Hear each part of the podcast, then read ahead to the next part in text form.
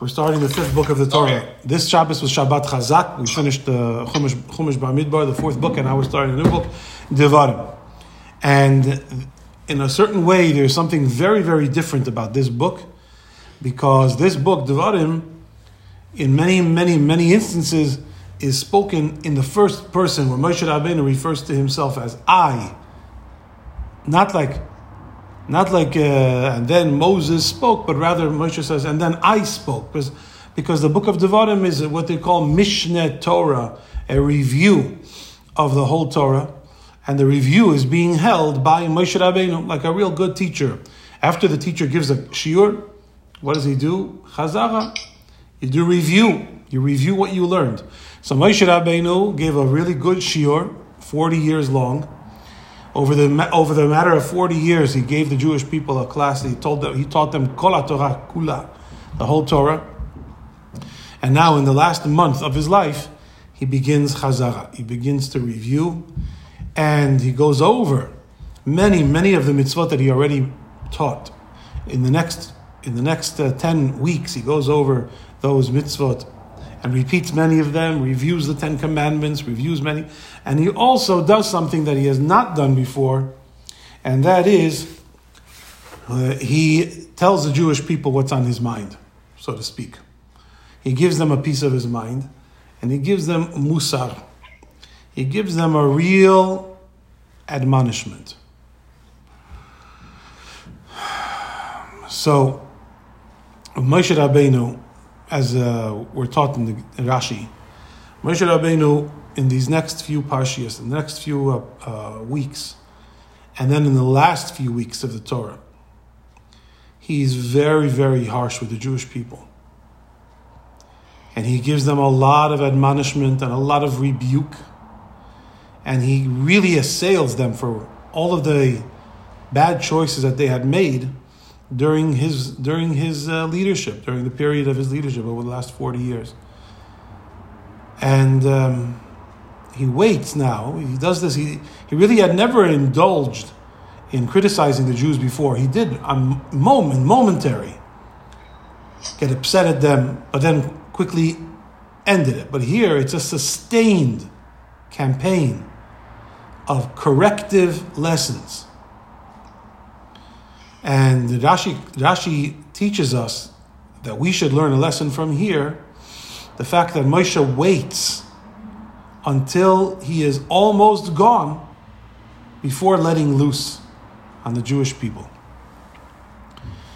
And um, Rashi says that there are four reasons why a person should wait with his harshest criticism, with his children, or with his people until right before he dies. And uh, the, the reasons all have to do with, first of all, the criticism being effective, and secondly, the feeling, the emotion following the criticism should be one of love and not one of resentment. And therefore, Moshe says, Let me wait until I am almost gone. That way, when I finish my speech and the Jews will be hurting because of my criticism, they won't have to face me every day and be reminded of how disappointed I was with them because I'll be gone. So they'll be able to get to work on correcting their behavior instead of defending themselves, which is always, always the downfall of even a well intentioned criticism, where instead of taking it to heart and trying to improve, the listener gets defensive. And then you have to try to say, I don't, I don't, I'm not judging you. I don't, it doesn't mean that I don't like you. I love you. And then they get very defensive. Being defensive is exactly the wrong reaction to a, to a sincere criticism. So Moshe Rabbeinu says, in order to head off any kind of wrong reaction, let me, let me finish up my criticism on the day that I die so that they'll be free to face their own truth and improve at their own pace. And furthermore, one, one more thing which he says, which of course is, needs to be a cornerstone of tonight's discussion about criticism, He says, Let me do this right before I die, and that way I will avoid repetitive criticism. Repetitive criticism. שלא יהיה מוכיחן וחוזר ומוכיחן. You shouldn't criticism. Criticism. You shouldn't re, shouldn't re, No, have, he, he, he should repeat He should- all the time, hey, should you're not good, you're avoid not good, you're not avoid that. To avoid that. Yeah, avoid that. He said, Let me do this at the end of my life, and that'll be the greatest guarantee that I will not um, slip into the slippery slope of repetitive criticism. So, this idea of Moshe Rabbeinu literally waiting to the last minute to say what's on his mind, which is a risky business, but he does that in order to avoid repetitive criticism and in order to avoid a defensive reaction. If we only had those two lessons, it would already be enough, and we could close the books and, and finish this class and be much better people. Why risky? Uh, because, you know, Ein Adam Yodea Yom A person doesn't know when he's going to die. Moshe Rabbeinu didn't know exactly when he's going to die. So with the fact that he, he says, okay, let me start talking to them now. Um, you know, what if he dies in the middle and he doesn't get a chance to say everything that he wants to say? But he was willing to risk it in order to avoid these two pitfalls of repetitive criticism and a defensive reaction from the Jewish people. So we'll get back to that right now. Let's get into the first opening words of the Torah when the Torah introduces Moshe Rabbeinu's speech of rebuke, his divrei musar, to the Jewish people. So this is the first words of the fifth book of the five books of the Torah. Eile hadvarim. These are the words. Asher diber Moshe el kol Yisrael.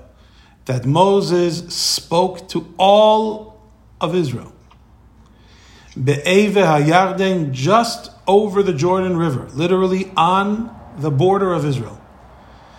Bamidbar, in the desert.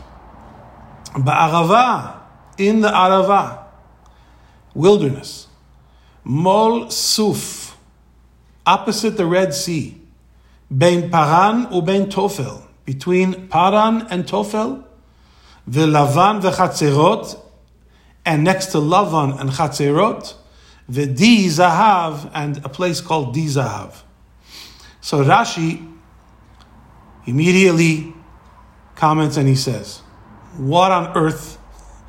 What, what this sounds like a GPS that's malfunctioned. The Be'ever Yarden is exactly where they were. They were Ever Yarden. They were on the east bank of the Jordan, on the west, east bank of the Jordan River. But then the Torah says that they were Bamidbar in the desert. They were not in the desert. They were already long out of the desert. The desert is in the south, the Sinai desert. They are not in the desert anymore. Ba'arava, they are not in the Arava either. They're not in the wilderness.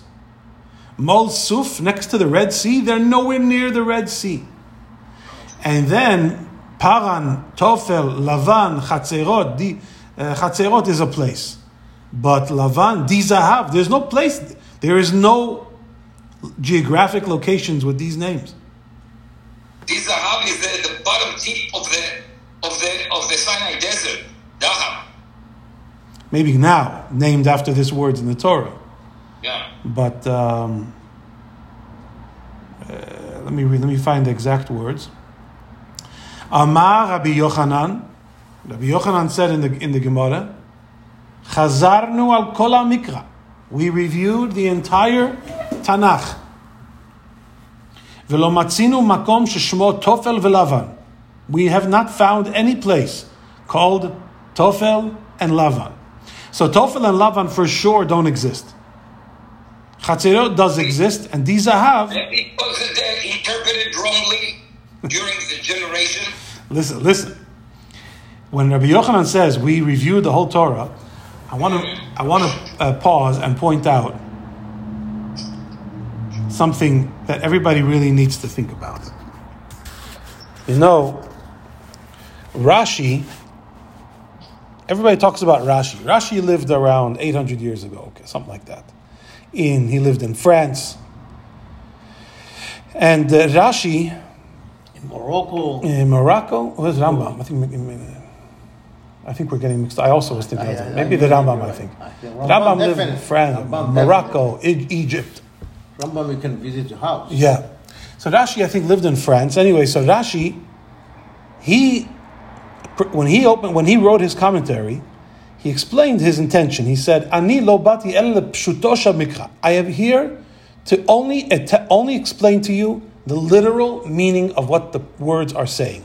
I am not. Rashi said, "I am not one of those commentaries that is here to teach you a drash."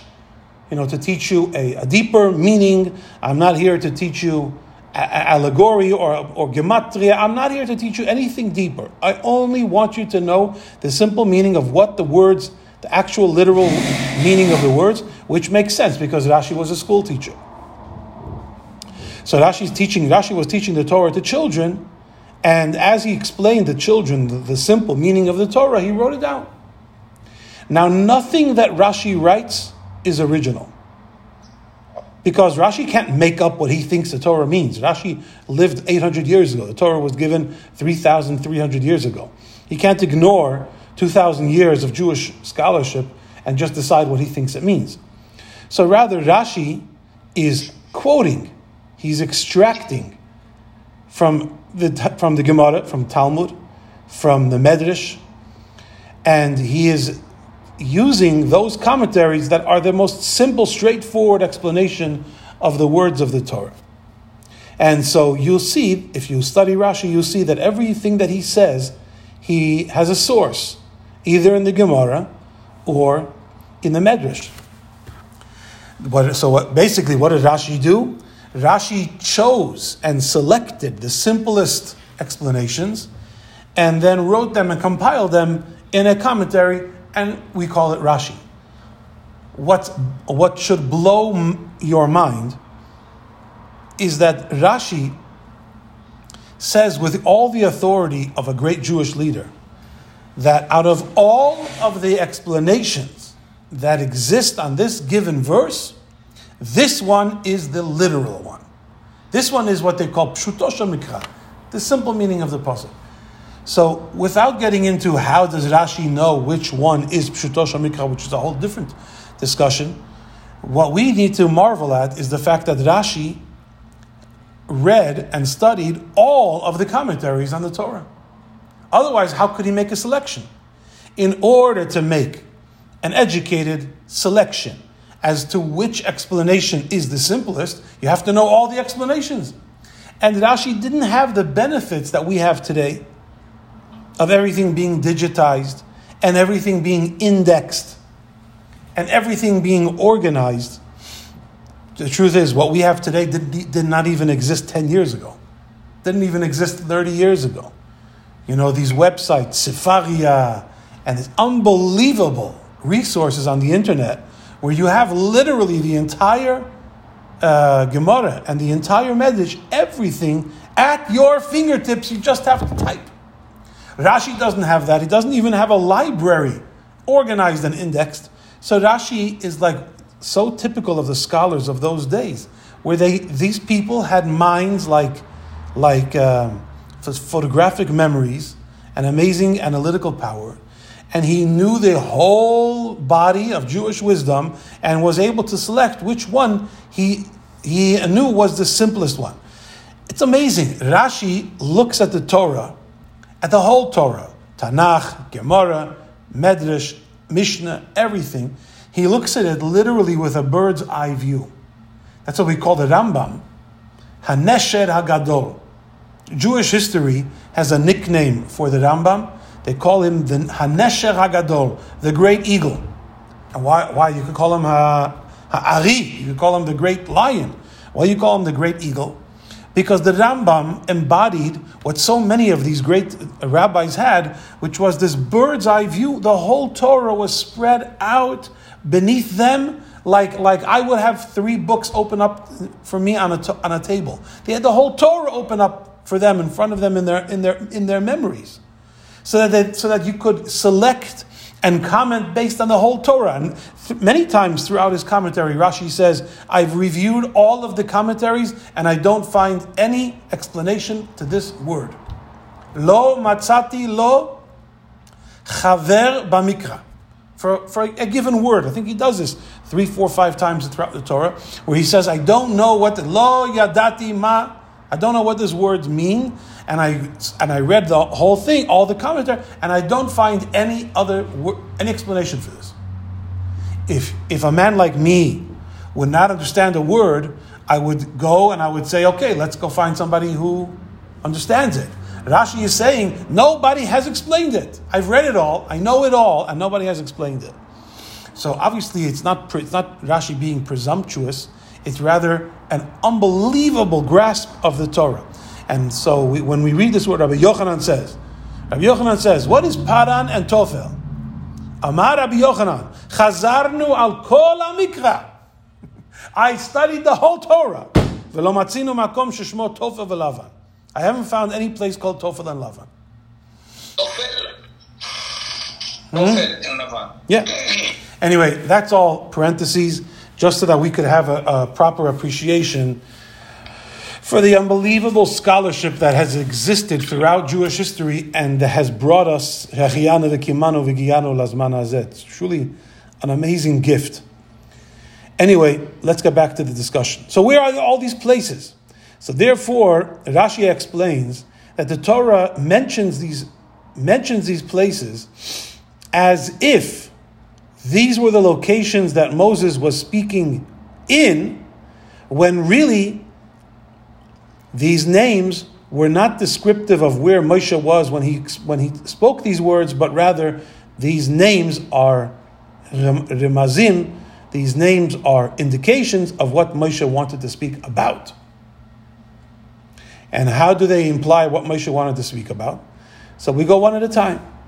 So, so first the Torah says he was standing on the, he was, he, this happened on the bank of the river, the Jordan River. That's literal. That's where they were. Bamidbar in the desert.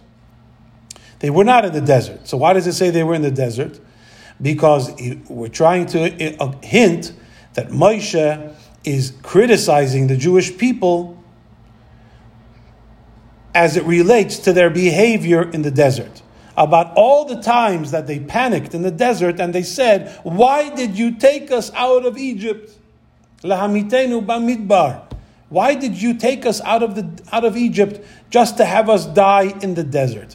So, so Moshe is hinting to their weakness of faith during their sojourn in the de- through the desert. Then he says, Mol Suf, opposite the Red Sea. They were not opposite the Red Sea, but Moshe Rabbeinu is alluding to their misbehavior at the Red Sea that when they arrived at the Red Sea and the Egyptian army was behind them and the sea was in front of them, once again they lost their faith and they panicked and they said, Why did you bring us out of Egypt just so that we should be slaughtered here on the seashore? And then he says, Bein Paran, Ubein Tofel, Vilavan. So Rashi says he is criticizing them about Tofel. Tofel means to complain. Vilavan about the man which was white. The man, the Torah said earlier, the man looked had the appearance of white, um, small white uh, beans or something like that. And the Jewish people complained about it. And Moshe Rabbeinu here is telling him how disappointed he is with the fact that they were complaining about the gift that God gave them. And then the next words, v'chatzerot, Chatzerot is the area where they were during the uprising of Korach. So he's criticizing them for supporting Korach in his rebellion. And here, the last one, V'di Zahav, Di Zahav means Dai Zahav. He's criticizing them for having used the uh, abundance of gold that God had given them from Egypt. And what did they use the gold for? Golden to make a golden calf. So in the opening verse, uh, Moshe Rabbeinu and the, the Torah already begins gently attacking the Jewish people's behavior and reprimanding them for their misbehavior. But from this verse, we already could learn how, how you're supposed to uh, criticize. And before we get into the whole discussion, let me read you one more Rashi. The first Rashi says, Lefi shehein divrei tochachot, because Moshe Rabbeinu is about to open up with words of criticism. And he's listing all the places where the Jewish people angered God. Lefichach satam et, hadvarim. Therefore, he speaks in hints.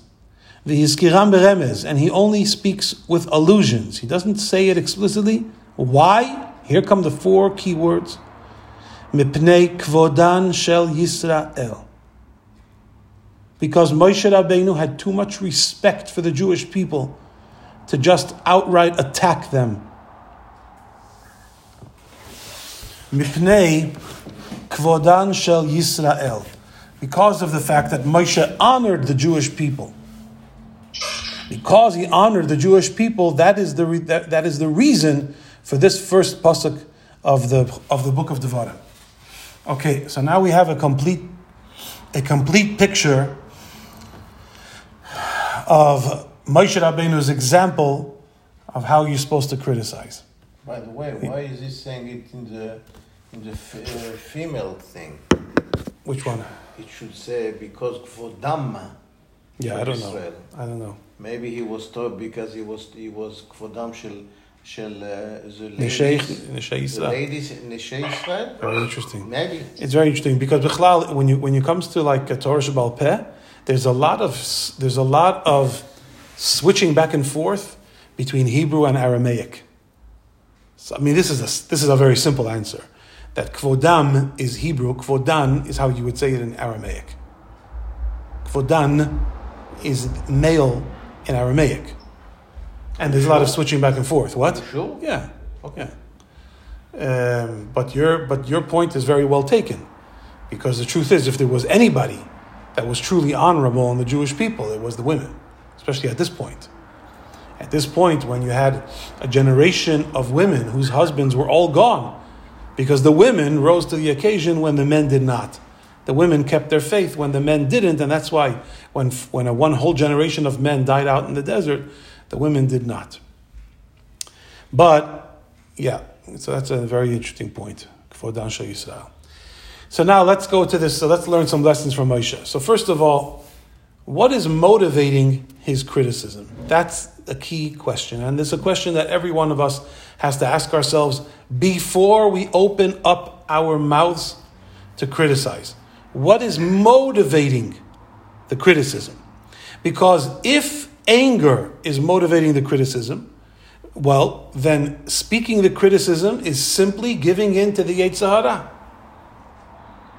You know, it's an interesting thing. On Shabbos, on Shabbos, you're not allowed to uh, do creative work, and therefore, any kind of uh, any kind of action that is not creative, generally speaking, w- uh, uh, cre- uh, work that is not creative is not forbidden. So, for example, for example, by strict Torah law, ripping up a piece of paper for no reason is not forbidden, unless you're unless you're destroying words. But um, just ripping up a piece of paper is not, not forbidden, even though by rabbinic law you're not allowed to, and you- and you shouldn't tear things on Shabbos. But by strict law, it's no big deal because uh, it's not creative. You're not. It's not constructive.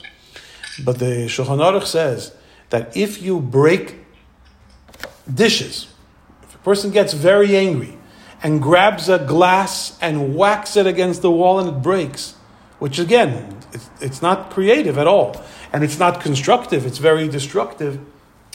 So the Rambam writes, and the, obviously he's taken from the Gemara. He just violated Shabbos. So everyone says, "What do you mean violated Shabbos? He didn't do anything creative. He just broke a thing." So the answer is he did. He soothed his Yetzer Hara. Shetiken et Yitzro. His Yetzer Hara, his evil inclination, was all in a tizzy, was all furious, and he soothed it by breaking something. By breaking something, the Yetzer Hara was given an opportunity to express itself and to and to um, uh, blow off some steam. And so, by breaking the cup, he fixed or he soothed and calmed his Yetzer Hara. So there is this idea that a person, a good person, has a Yetzer Hara, like all good people, except the tzaddik. But the average good person is a good person with an evil inclination. And this evil inclination is a real creature. It's a real being. It's a Yetzer. It's a real expression of the Satan. And the Yetzer Hara is angry and if you give voice to the Yetzer Hara, then you are just simply catering to the Yetzer Hara. Catering to the Yetzer Hara is something that every good Jew knows is unacceptable. Just to cater to the Yetzer Hara is not nice. It's not nice. Not nice to God, who, who, who's testing you with the Yetzer Hara.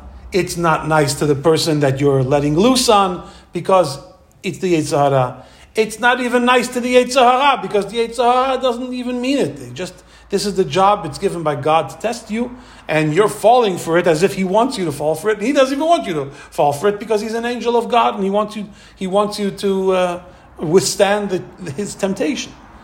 So it's not nice to uh, indulge in the Yetzer Hara's bad mood or the Yetzer Hara's anger.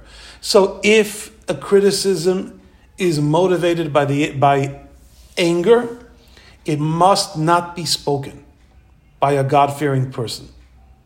First of all, because you are catering to the Yetzer Hara. And secondly, because words that are spoken in anger cannot, cannot help anybody.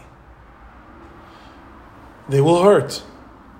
They may, they may uh, fix the situation temporarily, because it's like a restraining order, you know? You yell at your little child, you scare the wits out of him, and he stops his bad behavior for a moment, but the long term trauma of, be, of, a, of an eight year old being the victim of a 40 year old's rage is much, much more profound than the temporary uh, peace of mind that you have because the kid got so terrified that he stopped his bad behavior. So, word, so if it, the motivation is anger, then, uh, then the words of criticism should simply not be spoken. If, what if the motivation is not anger, but the motivation is a desire to justify yourself, to justify your anger? You feel like, you know what? I would never do that. Why are you doing that if I would never do that? This is more common in regards to, let's say, husband and wife, or brothers and sisters, or friends where a person yells at somebody else, not, not out of anger, but out of self advancement. It's, in Hebrew, we call it mitchabed biklon chavero. A person who makes himself feel better about himself by highlighting the other person's disgrace. Mitchabed biklon chavero. A perfect example of this is people who cannot stop repeating and repeating how awful a different another person's behavior is. Even let's say a rabbi who spends most of his time and most of his uh, shiur emphasizing the horror and the awful um, evil of a of any particular behavior or any particular sin, especially if it's low hanging fruit.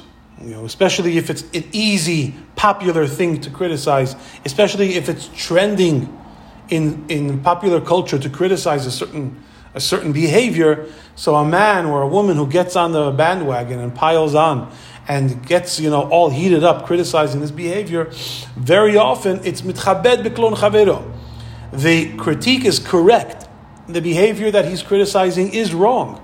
But the motivation for the criticism is not anger because he's really not angry about it. He's not such a moral person that the immoral behavior angers him. Rather, what's motivating the criticism is that he makes him feel good about himself when he can, when he can talk and talk about an evil that somebody else is doing that he would never do, or that he doesn't have any desire to do. Because of blind luck, because God didn't give him that particular temptation, so therefore he doesn't have any desire to do that sin, so he feels good bashing people who do it because it makes him feel like, wow, at least I'm not as bad as those people, it makes him feel good about himself. So putting other people down or criticizing, putting somebody down in order to pick yourself up, that kind of criticism is obviously completely forbidden. It's forbidden. And again, it's not going to help the person that you're criticizing because they'll be able to sense right away that you're just having a good time at their expense or that you're feeling self righteous at their expense and that's not going to make them become a better person. If anything, it's going to make them become a worse person. So that, first of all, you can't speak that criticism because it's not going to help. And secondly, you can't speak that criticism because once again you are indulging in the Yetzer and one of the lowest lowest elements of the Yetzer which is self advancement at somebody else's expense, which is really quite quite disgraceful. So that if that's the motivation of the criticism, then it really shouldn't be done. And those are two of the most common, unfortunately, two of the most common reasons why we criticize. A, because we're furious and out of control, or B, because it makes us feel good about ourselves. Moshe Rabbeinu, as we see from Rashi, Moshe Rabbeinu's um, motivation to criticize the Jewish people was Moshe Rabbeinu's respect for the Jewish people. Yisrael, because he respected them.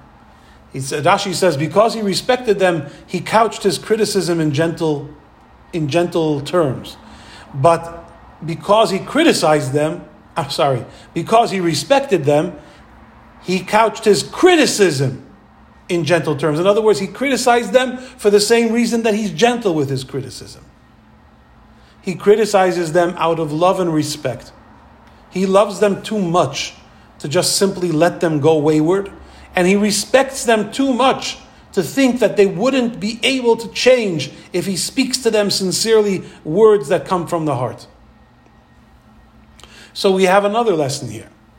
You can only criticize somebody if you have a high opinion of them. If you don't have a high opinion of somebody and you believe that your criticism is not even going to help because the person is beyond hope, they're not going to change, then you might as well not say anything. If you don't have respect for the person that you're criticizing, then why are you criticizing them? If you don't believe that they are the kind of people with integrity, the kind of people with the right noble personality, that if someone tells them the truth, they will take it at face value and change, then why are you even talking to them? Then why are you even criticizing them? Chances are, if you don't believe it's going to help, then the reason you're criticizing is either because you're angry or because it's going to make you feel good. So Rashi says, Moshe Rabbeinu is criticizing the Jewish people,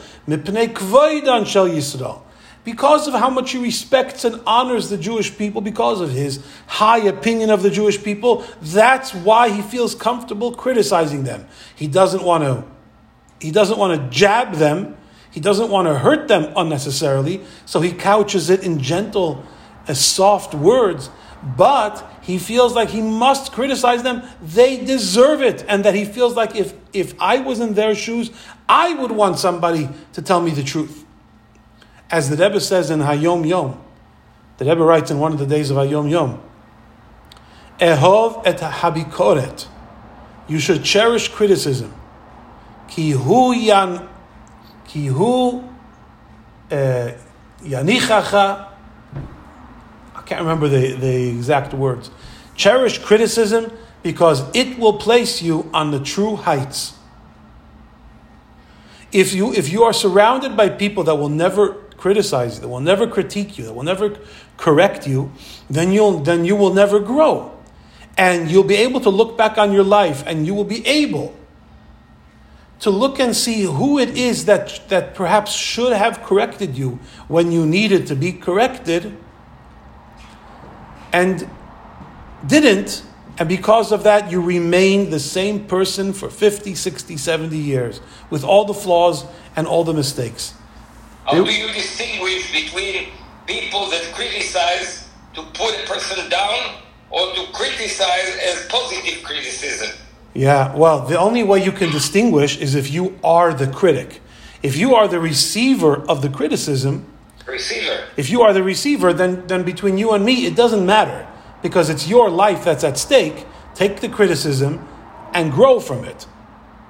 But of course, if somebody is hurting you and the, and the criticism is too hurtful, etc., then you'll know that uh, you can't handle it and you can ask them to stop. But for your own good, for my own good, if somebody criticizes me, it's not worth my time or my welfare to try and analyze the psychology of why they're criticizing, because at the end of the day, it's my opportunity to grow from the criticism and become a better, higher person.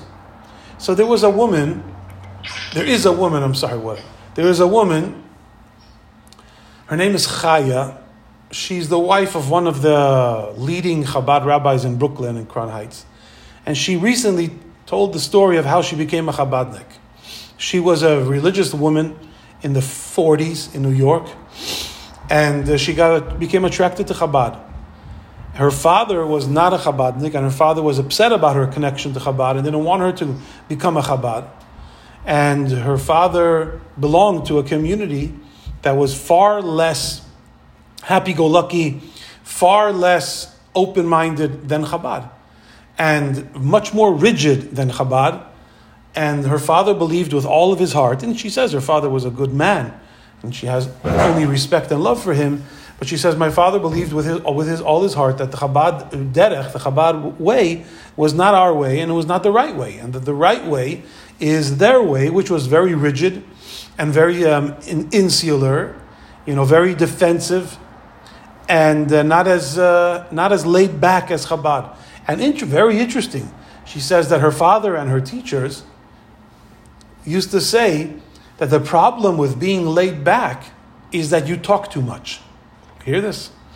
The problem with being laid back, the problem with Chabad or Hasidim, is that because they're laid back, because they're not tense and rigid, they simply talk too much because they're relaxed. And when you talk too much, you inevitably speak Lashon Hara. When people talk too much, they inevitably, in, the, in between all of their chatter, they speak lashon hara. They speak about this one or that one. Did you hear what happened? Did you hear this? Did you hear that? So their solution to that is, don't talk. Don't be a, don't chatter. Don't talk to people. Don't have farbrengens. Don't. There's there is an opinion that says that this is a very a very wrong path. Don't schmooze. It's not right. You're gonna you're gonna end up speaking lashon hara. So this woman, this young woman, Chaya, she, you can imagine that she was good mished. She was very mixed up. She didn't know what's the right path. Her father and her teachers are telling her very emphatically that the uh, uptight, rigid way is the, is the right path because it'll protect you from Lashon Hara. And, uh, her, and Chabad is preaching this other way, which resonates with her so much more. So she had a meeting with the Rebbe. And she laid out all of her confusion to the Rebbe.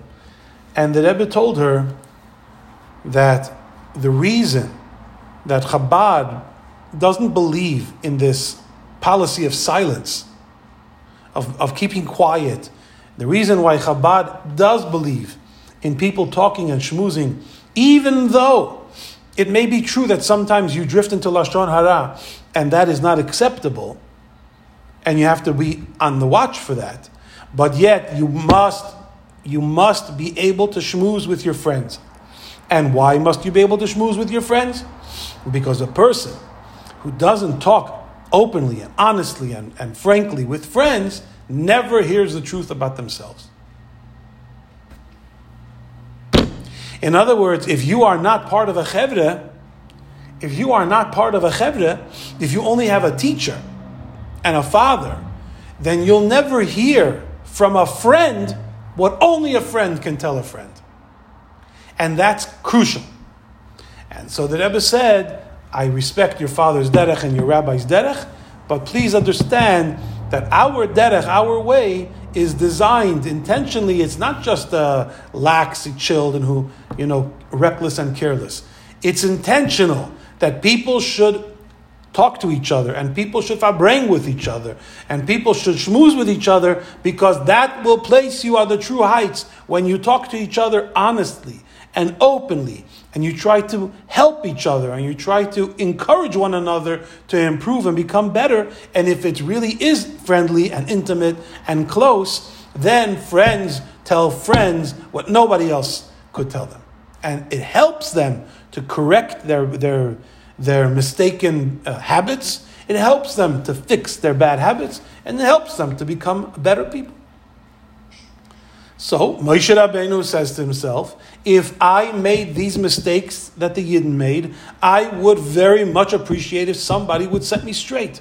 Well, then I'm going to do that which I would love to be done to myself. I'm going to set them straight. And I'm going to set them straight because I know that if I do, they will listen to me, and, and I want to do that for them. But it, but it rises out of respect and then, because the criticism comes out of respect, Moshe does everything that he can to say the criticism in a way that will not hurt. And here, Sasi, perhaps you can have a real defining feature which distinguishes between loving criticism and unloving criticism. And that is that unloving criticism hurts unnecessarily. The same critique could have been said without the hurtful word, or without the hurtful tone, or without the sneer. The exact same message could have been conveyed in a gentle, sweet way, and you would have gotten the message. The fact that the person speaks it in a way that hurts you and insults you and walks all over you is an indication that the criticism is not really designed to help you, but rather it was designed to hurt you. And why would somebody want to hurt you? Either because they're angry and they're not thinking, so they're giving into their anger, which is not good, or because by hurting you, it makes them feel better about themselves. But, but one thing is 100% clear, and we have to be bloody honest with ourselves with this. It doesn't help anybody to analyze other people's behavior. Psychologists today are making millions of dollars helping people analyze other people's behavior and not helping the people at all.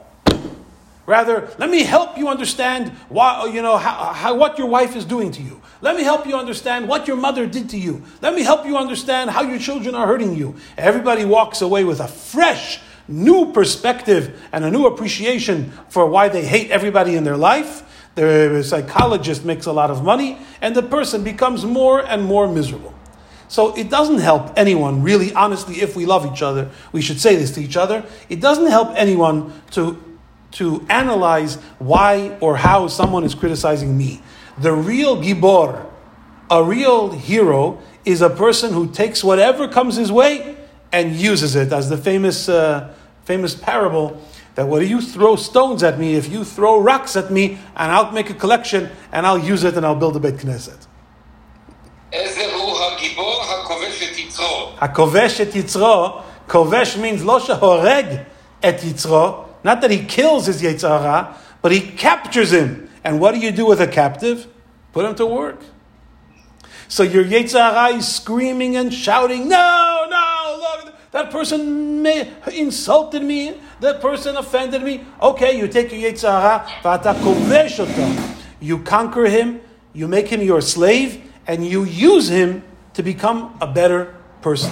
So you, re, you redirect you redirect the hurt feelings into a positive channel, channel it into a positive energy to really change the way you behave and the way you live. So Moshe Rabbeinu is the chacham the chacham, the real, true, wise person who knows how to help somebody else. It's not even a question of a Moshe Rabbeinu who didn't want to hurt them. Moshe Rabbeinu would never want to hurt the Jewish people. He wants to help them, but wanting to help is only half the battle.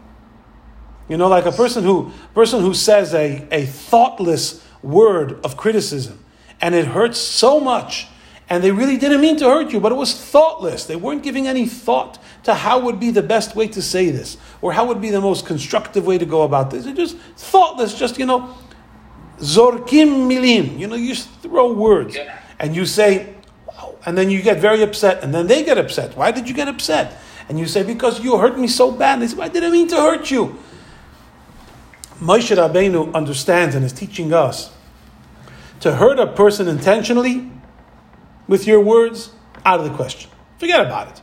Forget about it. But to hurt a person unintentionally with your words is also unacceptable. You know, is uh, I heard once at a Farbrengen, somebody said something really, really nice. It said Bilam, you remember Bilam, the guy that was riding his donkey, and an angel was in front of the donkey, and, and the angels, the, the donkey saw the angel, but Bilam didn't see the angel. And because the angel was blocking the road, the donkey moved over to the side.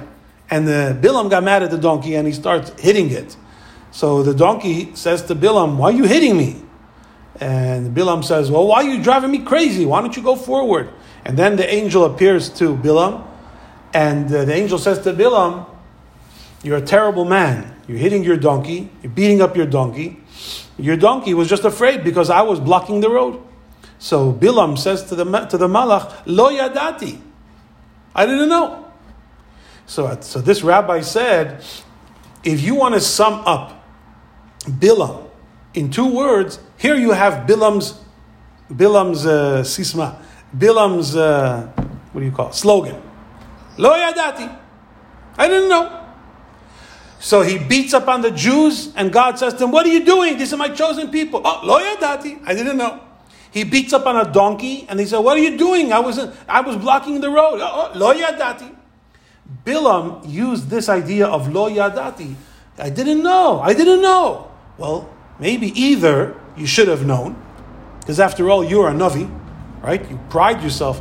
Bilam prided himself on being a prophet, so you should have been able to see a, a- an angel. If a donkey could see it, how come you couldn't see it? First of all, so I didn't know is not an excuse. And secondly, if you didn't know, then why are you erring on the side of abuse? If you don't know, then don't hit. You know, your donkey goes over to the side, and you're like perplexed. Why would the donkey do this? The road is open, the donkey's moving over to the side. Why would my donkey do this? So you don't know why the donkey is doing it. So what do you do? You hit the donkey. Then an angel says, I was blocking, and that's why your donkey was doing it. Oh, I didn't know. Okay, I take it back. Well, if you didn't know, why were you hitting the donkey? If you didn't know and you had to make a decision based on doubt, you're just, then you always default to violence. So when a person says something hurtful, when I criticize somebody with not too much thought, I didn't mean to hurt them. I just, you know, I just throw a word and they get hurt. And then, and then I see that they're hurt and I say, What happened? And they say, well, You don't realize how you hurt me. And I say, Oh, I didn't know. I didn't know those words would hurt you. If you didn't know, then why would you err on the side of criticism? If you didn't know, then, then shut your mouth. I mean, if you don't know, then keep your mouth closed. If you don't know, err on the side of caution. Somebody once asked the Rebbe about spanking children. So the Rebbe said, spanking children is an age-old tradition. You can't say that all the people that ever spanked people are children are bad. But one thing is for sure: you need to be clear as day. You need to be one hundred percent, absolutely, positively certain that the child needs a spanking. If you ever have a, any kind of a doubt, that the child maybe needs a hug and not a spanking, always err on the side of a hug. Why? Well, so first of all, it seems very obvious. Why? Because because hugging is nice and spanking is, is, is sad. But the Rebbe said because if you hug a person by accident, sachako, you did a mitzvah. If you spank a person who didn't need a spanking, oy vavoy, mm-hmm. sachako, you did a terrible sin. You hurt somebody. The Rebbe's wife, Rebbe Chaya Mushka, this is a story that has been a legend in Chabad for a long time. Rebbe Chaya Mushka was with her husband, the Rebbe, in, in France during the Nazi invasion, and there was a bombardment, and she pushed a person out of the way of some flying metal, shrapnel or chvespas. She, while the you know, whole crowd was running away from a bombardment, and she saw that the guy in front of her was literally in the path of some flying metal, she pushed him down and, and saved him. And many years later, many years later, when she was already the Lubavitcher Rebbitzin, she confided to somebody that she has never forgiven herself for pushing the guy. She's never forgiven herself for pushing the man. And even though by pushing him she saved his life, she said, But I pushed the person. So but now the Rebbitzin was not a person who lived with guilt. It wasn't like debilitating. On the contrary, it's an expression of utter human dignity.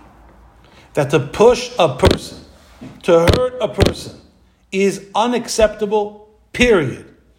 If you have to hurt a person in order to help them, then you do. But it's not like you give yourself license and say, oh, okay, no big deal, I hurt them. It was just to help them. No, you can never forgive yourself for having hurt somebody. And what's so marvelous about this story is that unfortunately we know so many people, and we are, unfortunately, sometimes the kinds of people who are the opposite. We give ourselves excuse for every bad thing that we ever did. Anytime we ever hurt anybody, we always say to ourselves, well, he hurt me first, or I didn't mean to do it, or it was for his good, or whatever it is. We always give ourselves excuse for hurting people. The Rebbitzin wouldn't give herself an excuse for hurting somebody even when she meant it for the loftiest possible human reason. So the idea that you can hurt people in your efforts, let's say, to do something good. Well, you know what? There's collateral damage and people are going to get hurt. No, there's no such thing as giving yourself an excuse. Even if you're right, even if you were justified, then in God's eyes you were justified. That doesn't mean that you get to quickly re- forgive yourself for causing somebody pain. So Moshe Rabbeinu knew this and felt this deeply and he criticizes in a way that causes the very, very, very least amount of pain, while at the same time causing the very, very maximum amount of effectiveness. So, what you have here is a few ingredients. First of all, if you're going to criticize somebody, say it once. Maybe, maybe, maybe you need to say it again. But don't repeat the same criticism over and over and over again. People do not suffer from amnesia. And if your words, if you carefully weighed your words of criticism and you, and, and you had uh, analyzed yourself and you concluded that the words are coming out of love and respect and you chose your words carefully and you said them gently and they didn't work, there's usually not any reason in the world to say it again. The person remembers what you said. And we see this in particular in regards to parents and their children. That when a child has been raised by you for 10, 15, 20 years, and yet the child persists with a particular, let's say, bad behavior or bad habit, the child was already raised by you. You already raised the kid. You already gave him all the criticism that parents are supposed to give their kid. Now is the time to stop criticizing. Now is the time perhaps to educate, to inspire, to make them feel loved. But criticism, the time is over, man. It doesn't help to, crit- to criticize over and over and over again because, first of all, you keep on hurting the person. And secondly, eventually, they become deaf to what you're saying anyway. It's like an amateur masseuse who keeps on massaging the same spot over and over and over again, eventually, not only doesn't feel good, it doesn't feel like anything. It's just annoying. So if you can, if you can direct your criticism uh, expertly and lovingly, and the timing should be right, and the place should be right, and everything should be set up for this criticism to have maximum impact, then by all means, out of love and respect for the person, Open your mouth and tell them what they need to hear. But don't repeat it over and over again. Don't create a hostile environment where every time they see you, all they remember is the crit- criticism that you had to say about them. So try to try to make sure that they, that you don't become an embodiment of the criticism. Try so hard that the criticism shouldn't hurt needlessly. It could be an intellectual criticism. It doesn't have to be an emotional outburst. And last but not least, make sure that it's coming from a place of respect, a place that believes very, very deeply in the other person's um, integrity, in the other person's quality, and the belief that they have the virtue of, uh, of the personality that if they hear what you're saying and you say it respectfully, they will change, and therefore you have no right to withhold the criticism. And you'll say it gently and softly, it'll be effective, and they will thank you forever. And I think that if we take 60 seconds and think about one person in our life who once told us a word of criticism out of love, we could point, each one of us, not that, we, not that we should right now, but each one of us could point to a turning point in our life where someone good, someone noble corrected us and put us on a better path, and how we are eternally grateful to that person because of the way they did it and because of the fact that they did it. So Moshe Rabbeinu is the best example, and we take our, our inspiration from him. Rabbi, Yes.